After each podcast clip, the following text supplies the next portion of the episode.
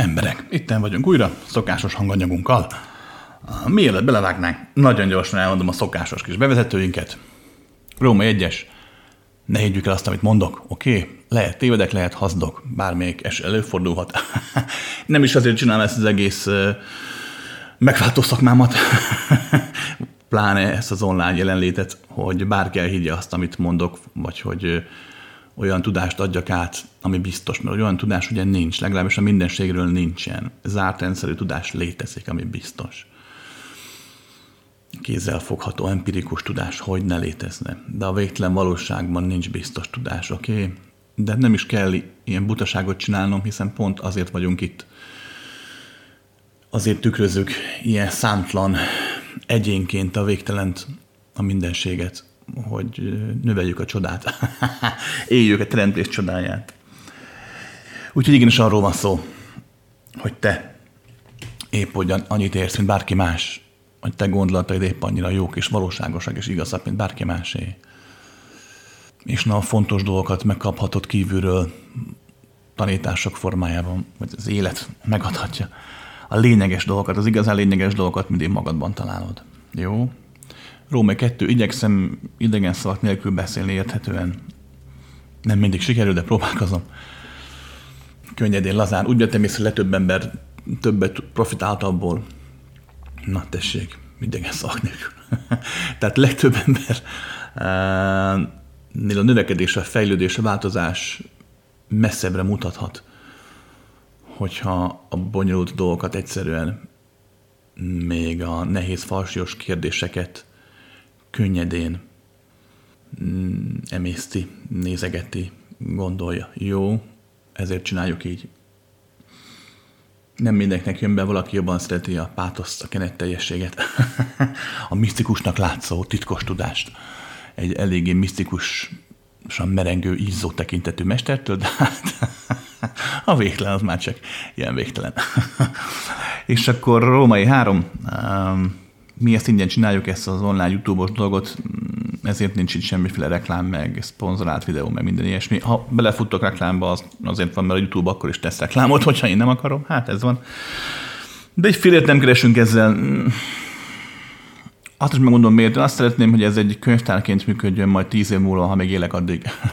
Legyen annyi kötet, úgymond, amit mindenki elérhet. Gyerekkoromban a könyvtár egy forintba került. Egy évre egy forintba. Jó. Ennek ellenére vannak jó páran, akik támogatnak minket anyagilag, ezt nagyon szépen köszönjük, és nagyon mindig mondják, hogy névtelenül szeretnek, azért pár keresztnevet hagy mondjak. Úgyhogy nagyon szépen köszönjük Judit, István, Mónika, Erik, Éva, Beáta, Regina, Nóra, Anikó, Teodóra és Tamás nevű hallgatónknak, hogy nem csak a pénzükkel, de a bizalmukkal és támogatnak mindannyiunkat, és segítik azt, hogy mind itt lehessünk. Apropó segítség, tudjátok, hogy csináljuk az ételosztást, egyre több adagot osztunk, havonta kétszer-háromszor, hogy meg tudjuk valósítani. Szükség van rá, azt kell mondjam, sajnos, de hát a világban mindig is szükség volt arra, hogy hogy segítsük egymást. Vannak jó páran, akik anyagilag támogatják az ételosztásunkat, vannak jó páran, akik anyagilag vagy és a munkájukkal. Nagyon szépen köszönjük mindenkinek mindazt, amit tesz másokért, az idegenekért. Jó érzés, hogy azért van fény a világban. No, fölösnek kérdést, rövid lesz. Kedves Krisztián, már többen kérték, hogy beszélj nekünk a megfelelési kényszerről. Ígérted múltkor, hogy külön videót készítesz róla, de elmaradt. Beszélni róla, kérlek? És lőn. Persze, nagyon szívesen. Általánosságban fog beszélni, jó, de azért figyelj oda, mert biztos lesz egy-két olyan mondat, ami, ami úgymond rólad szól. No, a megfelelési kényszer az végső soron, hát összességben nézve nem is kényszer, hanem inkább egyfajta viselkedés mintának definiálja a pszichológia. Persze van olyan este már, ami a klinikumra tartozik, tehát ami már betegségnek mondható, van olyan szélsőséges állapota. Összességében nézve, de inkább azt mondanád róla, hogy egy, egy, egy sima tulajdonság, egy olyan tulajdonság, amely ha nem benned van, hanem másban van, akkor az egy szerethető tulajdonság. Miért? Mert a megfelelési kényszert legtöbb ember összekeveri a kedvességgel, a segítő szándékkal. Hát hogy ne. Végsősorban miről van szó? Nagyjából a megfelelési kényszer azt jelenti, hogy hogy kvázi nem magadért élsz, nem azt éred, ami benned van, csak ritkán, hanem úgymond próbálod kitalálni azt, hogy más mire gondol, próbálsz megfelelni az elvárásainak, ha pedig ez egyértelmű, mert ki is nyilvánítja, akkor teljesen egyértelműen megfelelsz az elvárásainak. Mm, bólogatsz akkor is, hogyha nem úgy gondolod, te nem úgy látod a dolgokat, mint egy másik mond. Mellé állsz egy vitában akkor is, hogyha te másnak adná igazat. Persze csak csendben halkan, mert te kedves ember vagy. Meg kell felelned a vitatkozó ellenpartnernek is. Um, amikor valaki bemegy és felsóhajt, nagy szemekkel néz rád a munkahelyen, hogy jaj, nem akarnád csinálni ezt a munkát, és nekem el kell menjek, és akkor apránként azt veszed észre, hogy már mások munkát is elvégzed, csak azért, hogy majd szeressenek. Tehát ilyen jelei vannak végtelen, még lehetne mm, sorolgatni a megfelelési kényszernek. Ami mondom, voltak épp ezt jelenti, hogy, hogy a fantáziáddal kitlálod, hogy milyen érzelmi gondolati mm, reakciót kell visszakapnod ahhoz a másik embertől, hogy téged szeresnek, elfogadjanak. Oké, és hogy alakul ki? Hát általában a gyerekkorban szakott ez is, mint minden más. Ott vetődnek el a, a csírái. Meg kell nézned a gyermekkordat. Biztos lesz jó pár olyan amit most el fogok mesélni, vagy valamelyik legalábbis belőle. Tehát mi az, ami szükséges szokott lenni általában a kényszer kialakulásához? Hát egy, hogyha valakinek már kisgyerekkorában ö, gondoskodnia kell valakiről, és nem úgy, hogy ővé a felelősség, hanem egyfajta ilyen lelki-szellemi érzelmi támaszt kell nyújtani, először sorban a szülőnek, aztán később pedig a korosztályos barátoknak. Ugye a gyereknek elsősorban először mindig a szülőnek felé kell megfelelni, ugye a szülő az, aki mint Isten lefekteti az elvárása adta alapokat, és értékel téged, megmondja, hogy te milyen vagy, ugye? Most ezt tetted, akkor rossz gyerek vagy, most ezt tetted, akkor jó gyerek vagy. Tehát azt, hogy ki vagyok én, mint olyat, azt nem a tükörből, meg nem a lelkedből tanulod, hanem a szülői kedves vagy akkor dörgedelmes szavakból, tettekből. Hát hogy ne. Hogyha ez, ez a folyamat valamilyen szinten megfordul, hanem is teljesen, de például a szülő első körben alkoholista, és gyakran van az, hogy te segíted, hogy talpráljon, meg egyáltalán akkor gyakran megesik, hogy kialakul egy ilyen fajta folyamat. Ez akkor is így van, hogyha, hogyha római kettő, hogyha a szülővel minden rendben van, csak mondjuk nagyon, nagyon despota, tehát nagyon, nagyon uralkodó jellegű. Pláne, hogy apa, de anya is, attól függ ki, apás vagy anyás. Tehát nagyon, nagyon uralkodó, nagyon domináns a szülő, nagyon lefekteti a szabályokat, akkor ugye a gyerekek két részre oszthatók, az egyik gyerek megtanulja úgymond kihasználni a gyenge pontokat megtanulni, hogy hogyan kell mosolyognia úgy, hogy apa mégiscsak kedvelje és engedékeny legyen, megtanuljuk a trükköket. Én nagyon sok trükköt tanultam gyerekkoromban, hogyan tüntessen fel magam betegnek, hogy megúszhat dolgokat. Hát hogy ne, hogy ne, hogy ne. De ez így normális. A gond az, hogyha nem veszed észre, hogy ez csak trükk, és azt hiszed, hogy te ilyen vagy. És nagyon sok megfelelési kényszeres, nagyon sok így gyerekkorában nagyon sok ilyen különböző hatáson megy keresztül, csak nem tud róla, és egyszerűen elfogadja, hogy, hogy ilyen.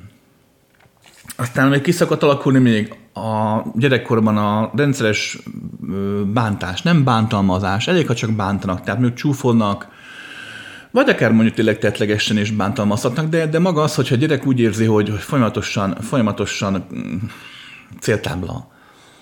Ilyenkor gyakran kialakul az, hogy a gyerek megpróbál úgy megúszni a balhét, hogy, hogy ösztönösen megtanulja, hogy egyik az erősebb csoport, és hogy annak hogyan kell megfelelni, hogy ők ugye oda tartozhasson, és akkor védjék.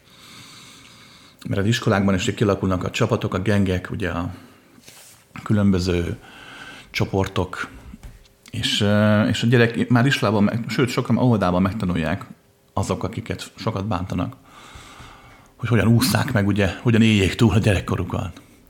Sőt, hát a római négy gyakran megfigyeltő, hogy a megfelelési kényszeresek úgy érzik, hogy őket már most felnőttként is mindig csak bántják, hogyha gyerekkorból nagyon sok ilyen sérlem ért, amelyekről úgy gondolod, hogy mai napig hatnak rád, mert nem, igazából nem tudod őket feldolgozni, ezek a sebek nem gyógyultak be, akkor gyakran felnőtt korban is van egyfajta ilyen attitűd, hogy téged mindenki csak bánt. De hát ugye tudod, hogy felnőttként ez ugye nem igaz így, mert hát azért nem vagy buta, épp ezért ezt elfolytod, és egyfajta megfelelési kényszerrel állsz a világhoz, hogy ne bántsanak, hogy mindig mindenkinek azt ad, amire szerinted szüksége van. Úgy kialakul a képességet, hogy meg tudod magad szerettetni, és épp ezért legtöbb ember összekeveri, mondtam az előbb, a kényszerességet a kedvességgel, vagy a, tisztességgel, vagy tényleg a, a szeretettel is sokszor. Oké, és Hát, ugye mi az egésznek az egész lefolyása, vagy ugye a főbb tünetek, vagy mi is ebben az egészen probléma? Hát ugye leginkább az, hogy elveszi az életedet. Tehát, hogy folyamatosan játszod azt a szerepet, ami rádék tényleg, mint a Nessosnak az inge. Belég a bőrödben. És amikor változtatni akarsz, mert rá is döbbensz erre, akkor meg aztán pláne azt kapod, hogy a világ ugye elítél, mert hát hogy, hogy te még ilyen kis kedves, rendes ember voltál, megcsináltad az én munkámat, bármit kértem, te ugrottál, ma meg már mi van, most már nem szeretsz, meg mi történt, de úgy megváltoztál, mondják, hogy az emberek is rossz irányba, biztos szektás lettél. ne felejtsd el, hogyha az emberi ego kap egy ingyen erőforrást, egy ingyen rabszolgát, azt nem akarja elengedni. Ez több ember úgy működik, hogy azokat, akiket nem rossz szándékból, tehát nem, nem feltétlenül úgy, ahogy a, amit a szó jelent, de legtöbb ember, hogyha ki tud valakit használni, a természetes állapotá válik, akkor ezt nem akarja elengedni. És mondom, a kihasználásot nem pejoratív értelemben, ne, ne úgy értsétek, hanem egyszerűen csak maga a tény. Hát van egy ember, akit engem szeret, én is szeretem őt. Miért szereted őt? Hát mert olyan sokat segít nekem. Hát itt már valószínűleg megfelelési kényszerről beszélhetünk az illető felől. Tehát a, amikor az kialakul ez a fajta folyamat, akkor legtöbb ember ez ragaszkodik, nem akarják elengedni, ugye, a rabszolgát. Tehát um, római egy, legyen újra kezdjük, akkor mi a gond a kényszerrel? Hát leginkább ez, amit mondtam, hogy elvesz az életet. Római 2. Nagyon gyakran kialakul egy önbizalomhiány. Ez szinte mindig megfigyelhető a megfelelési kényszereseknél, hogy egy annyira igénylik a visszajelzést, hogyha ezt kapják meg, akkor nem érzik magukat tartalmas értékes embernek, és mivel mindig előre gondolkodnak, előre elképzelik, hogy mi, a, mi lesz a baj, ezért legtöbb megfelelési kényszeres már nem mer megmutatni magát, mert úgy is megkapom, az ez nem jó. És inkább szépen csembe marad, inkább láttörlővé válik, alázatosságot színlel, amiben sokszor komolyan is hisz, és, és nem adja, nem éli azokat az értékeket, amelyek benne vannak. Sem maga számára, sem pedig a társadalom számára. Ugye ez a római kettő, ugye mondottam, volt a római három már. Kialakul ez a fajta kényszeresség, hogy csak akkor szeretnek, hogyha elfogadnak. Hogyha úgy fogadnak el, ahogyan szerinted elfogadnak. Ez nagyon fontos, a megfélési kényszeres mindig a fejében játsza le az valóságot, ahelyett, hogy megélné. És mivel kialakul egyfajta érzékenység, gyakran igaza is van, tehát megfélési kényszerest visszaigazolja az élet sokszor, hogy amit előre elképzelt az emberekről elgondolt, igaz, az ember tényleg pont olyan, tényleg pont úgy működik, és tényleg pont azzal a viselkedéssel megszerettetheti magát az, a célszemélyel. Hát hogy nem? De hát ez hoztában nem működhet. Hát gondolj bele, hát az életed nem fog másról szólni, hogy csak hogy minél több szeretetet harácsolj össze. Ugye szeressetek, szerestek, szeressetek. Vagy ha másik oldalt játszol, akkor ugye inkább polgárpukasztóvá válsz, próbálsz úgy megfelelni a saját kényszerességednek, hogy te celeb leszel, lila hajjal rohangálsz, megcsokolgatod a, a múzeumokban a szobrokat, meg, meg színpadon középsúlyot mutogatod, és sorolhatnám. Tehát ugye olyan dolgokat teszel, ami abszolút tartalmatlan és értéktelen, mert nem tudsz máshogy kitűnni a tömegből, a megfelelési kényszeredet nem tudod máshogyan megélni. Hiszen tartalmas, értékes dolgokkal nem könnyű ma már elismeréshez jutni, illetve, illetve hát nagyon sok munka, hogy valaki professzor legyen, vagy, vagy, vagy guruszentség, vagy tanító, vagy orvos, vagy sorolhatnám, vagy akár egy igazi celeb, mert egy jó profi celeb, az rengeteget dolgozik, és az igenis tehetség kell. A magamutogatásnak, az intelligenciának egy sajátságos elegye kell ahhoz, hogy, hogy valaki, valaki a színpadon, ami lehet akár a online tér is, mm, ragyogjon, és tényleg megmozgassa az embereket. Tehát ne becsüljétek le azokat se, akik, akiknek a megfelelési kényszere tehetséggel mi egymásra párosul, kitartásra, szorgalommal, azok, azok úgymond sikeresek lehetnek, és sokra vihetik. Um, tehát ilyen, ilyen, ilyen problémák gyakran megjelennek, de mondom, van még jó pár tünete. A legtöbb megfelelési kényszeres nem dönt egyedül, nem mer. Tehát mindig keres valakit, aki, akit meg tud kérdezni, hogy most, az, most azt hogy jó lesz, azt így csinálom, az akkor szerinted jó lesz? Tehát most akkor biztos? Hm? És akkor mondják, hogy igen, akkor hú, megyünk és megteszi. Épp ezért nagyon sokan azt hiszik, hogy a legtöbb megfelelési kényszerest összekeverik a jó alkalmazottal. A kettő nem igaz. A legtöbb megfelelési kényszerest nem jó alkalmazott, szenved valahol ettől az állapotától, csak nem tud belőle kilépni. Oké, és um, mi az, ami miatt megéri változtatni ezen? És hát te a kérdést, aki föltetted, feltetleg változtatni akarsz. Végsősorban az, amit mondtam eddig is, csak nem ennyire kerekperec, elveszi az életed. Tehát azáltal, hogy folyamatosan másokra figyelsz, azáltal, hogy kialakul benned egy saját cenzúra, tehát, tehát magadat, magadat korlátozod, és te tudod, hogy mit lehet és mit nem lehet, anélkül, hogy valóban tudnád, hogy valóban így lenne, ahogy gondolod. Egyszerűen nem, nem fogsz tudni megnyilvánulni, mint hogyha, mint hogyha egy rózsa megállna a növekedésben valahol félúton a föld fölött 10 centivel, anélkül, hogy kinyílna, hogy bim, lenne egy bimbó rajta. Vagy mintha tényleg az almafa csak lenne, és nem, nem, nem, nem lenne rajta alma. csak ott van. Elvirágzik, aztán kész, vége. Ez ezért római egy megéri mindenképp változtatni. Római kettő. A mai világban, pláne, hogyha előre akarsz jutni anyagilag, karrierben, bárhol, akár csak az utcán, egyfajta erőszakosságra van szükség. Nem feltétlenül a fizikai erőszakról beszélek, kivéve ha mondjuk boxoló vagy, vagy MMA harcos, akkor igen.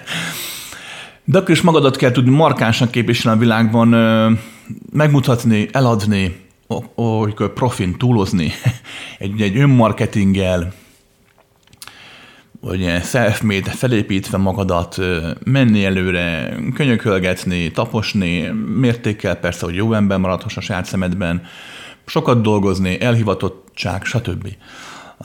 A megfelelési kényszeresnek ez nem szokott általában sikerülni, mert a, a megfelelési kényszernek van egy olyan, van egy olyan vetülete, hogy gyakran tehát konfliktus kerülői válsz, és nem a jó értelemben leszel konfliktus kerülő, hanem a, a önpusztító értelemben. Tehát amikor nem vállod föl tényleg azt, amit neked valójában szükséged van, mert mit gondolnak majd róla, rólad, ugye? Nem szabad. Tehát ezért is megéri elengedni ezt a dolgot. Párkapcsolatban sem szokott működni megfelelési kényszeres csak akkor, hogyha tényleg megtalálja azt a férfit, azt a nőt, akinek egy ilyen típusú traumatizált egyénre van szüksége. Bár mondom, ez inkább egyfajta viselkedés, mint a viselkedés zavar, mint sem komoly trauma. Um, Oké, okay, tehát ezért is megéri ezen túllépni, mert, mert a párkapcsolat nem fogod tudni megmutatni azt, aki vagy, megélni azt, aki vagy, ezáltal nem fogod tudni megélni a másikat sem, a kapcsolatot sem. Hosszú távon a legtöbb megfelelési kényszeres igazából magányos, magányossá válik, nagyon sok felszínes barátja van, hiszen mindenkinek segít, hiszen mindenkinek ott van, hiszen mindig lehet rá számítani. De amikor neki kellene valaki, aki neki segít, hogy támogatja, akkor ezek a barátok idézőjelben eltűnnek. És előbb vagy utóbb a legtöbb megfelelés kényszeres ugye rájön, és már nem is várja el azt, hogy neki komoly kapcsolat legyenek. A szociális élete ilyen téren abszolút eltűnik. Miután kikerül a munkahelyre, megöregszik, mondjuk nyugdíjas lesz, tehát ezért is megéri ezt a dolgot elengedni vagy fejlődni ebben az egész kérdésben. Hát ugye hogyan lehet? Hát először is mindig minden ilyen fajta típusú tudatos változást azzal kell kezdeni, hogy Róma jegyes akarjuk. Tehát el kell dönteni, hogy igen, ez engem zavar, és nem változtatni szeretnék. Oké? Okay?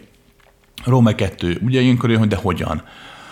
Mm, lehet szakemberen, tanító, mesteren, gurun keresztül is, illetve lehet autodidakta tanulással, saját magad lelkének a bányászkodásával is. Um, hogyha úgy döntesz, hogy egyedül foglalkozol vele, akkor kezdetben lehet egy ilyen tényfeltáró analitikus önelemzést tartani. Végig gondolatilag az életedet, hogy jött az egész gyerekkordat, felnőtt kordat, megéri felnőtt kortól haladni amúgy visszafelé, de lehet gyerekkortól haladni előre. Hogy lakult ki, apád, anyád, ki volt a maximalista a családba, aki ezt erőltette, ki volt a nagyon domináns. Hogy amikor iskolásba mentél, óvodába mentél, hogy vettek le szerepet, hogy tanultad meg ez a túlélés záloga, sorolhatnám. Újra mondom, most csak azt a formát emeltük így ki, amikor a megfelelési kényszeres kedves, rendes, alázatos. Valamikor a kényszeresség úgy jelenik meg az ember életében, hogy, hogy ilyen nagyon nagy pályás lesz, nagyon nagy arca lesz. Látszólagosan nagyon bizalma van, nagy, mindene nagy, de valójában nem. Csak hát ugye ő így élte túl a dolgokat. Van ember, aki úgy valódi, hogy a középpontban van, egy társaságban, a munkahelyen, a társadalomban. Van, aki meg csak eljátsza kényszerességből, mert így tanult, ő így élte túl a gyermekkorát. Tehát ne csak azt gondolkodjon, az ember gondolkodjon az megfelelési kényszerességen, hogy vajon nekem van-e, aki, aki rendes, kedves ember. Jó? Um, tehát meg kell nézni a gyermekkor persze végig zongráz az egész, ez, ez egészet. Meg kell érteni azt, amit most az elmondtam, és nem a dumámat kell megérteni, hanem a, az életedben való létjogosultságát, hogy te életedben ez mit, hogyan jelenthet, hogyan fog tenni, mi történik, ha nem változtatsz. Ez is általában segíti azt, hogy az ember tudjon változtatni. Lásd meg másoknál is a problémát. Lásd meg, hogy hogyan tápláljátok ezt a dolgot egymásban. Juss el oda, hogy ne hibáztass senkit, sem másokat, sem magadat, sem a szüleidet. És akkor kapsz egy komplex képet arról, hogy ez a folyamat, ez a hatás mint ugye folyamatosan felálló és eldülő dominók, hogy működnek benned. Ez már elég lesz ahhoz, hogy valamilyen szinten ez csökkenjen. Meg meg fog jelenni még, ugye rutin meg az évek száma, de akkor is csökkenni fog a hatás, az ereje, és relatív gyorsan észbe fogsz tudni kapni. Hogy hoppá, hoppá, hát ez nem, mert ez megint csak a kényszeresség váltsa ki belőlem azt, hogy már megint átmegyek lábtörlőben. De római kettő, a nagybetűs változás, ez, az igazi változás, ez, ez kevés.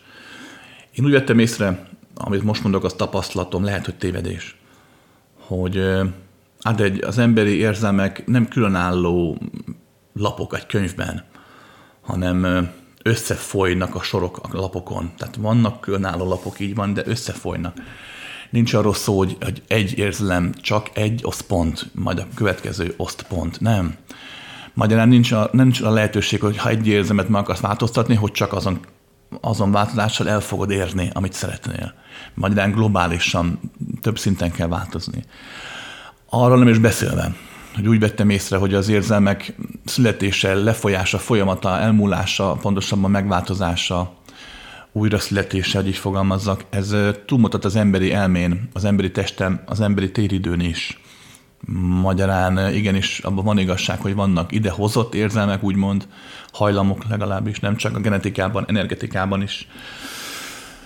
Igenis van arról szó, hogy, hogy a benned lévő érzelem az nem is belőled jön, hanem másik emberből, csak átveszed, ez akár lehet a föld túloldlán lévő ember is, ritkán, de megeshet. És még sorolhatnám. Magyarán arra akarok kiukadni, hogy ha tényleg abszolút zéróra akarsz kerülni ebben a kényszer kérdésben, akkor, akkor globálisan kell változni. Ide pedig általában már valamilyen, valamilyen spirituális megélésre is szükség van. Ugyanis az emberi elme, az ego, maga az ember, mint olyan, az egy, az egy jó ketyegő rendszer, egy, egy óramű, rengeteg fogaskerékkel normális esetben van egy természetes változás, növekedés, fejlődés, a fogaskerekek kisebbek, nagyobbak lesznek, a tönkrement kerekek kiesnek, átveszi szerepüket másik. Tehát maga a rendszer szépen megy tovább. De hogyha, hogyha hozzá akarsz nyúlni, akkor, akkor nem tudod azt megtenni, hogy egy-egy kereket kicserélsz, kiveszel, másikat teszel be helyére. Összedül a rendszer.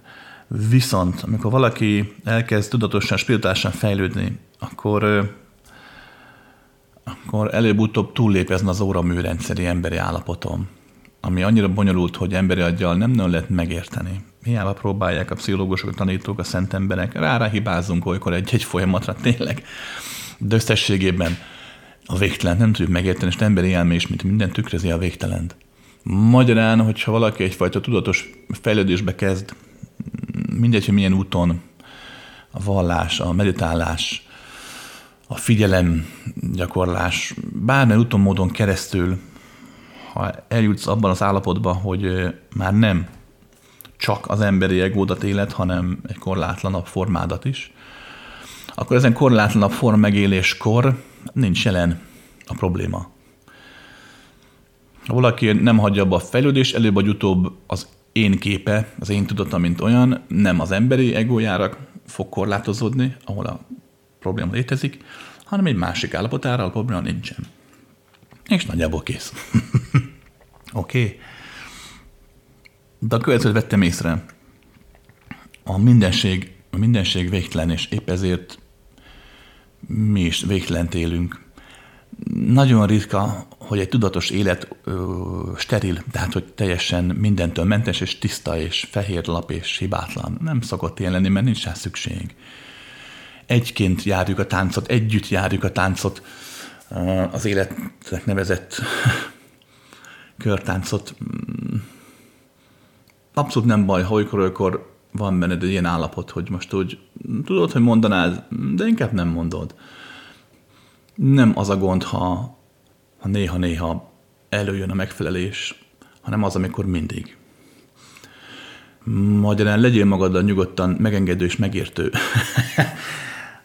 ha egy bennetek lévő folyamatot, állapotot nem szerettek, azzal, ha nem szeretitek, akkor csak erősíteni fogod, mert, mert, mert befalazod, és, és nehezebb lesz bele dolgoznod. Nyugodtan szeretgesd meg mm, a megfelelési kényszeredet is öleges, meg néha is, ha olyan ott van, akkor nyugodtan hagyd kis falatkákhoz hozzájutni. Rendben. Jó, legyél magaddal nyugodtan elnéző, ne felejtsd el, hogy pont azért vagy itt most, mert gyermekkorodban nem voltak veled elnézőek, és aztán később te sem voltál saját magaddal. Jó, a nagy szigorral ebben az esetben csak erőlteted és erősíted magát a problémát. No, jók lehetek.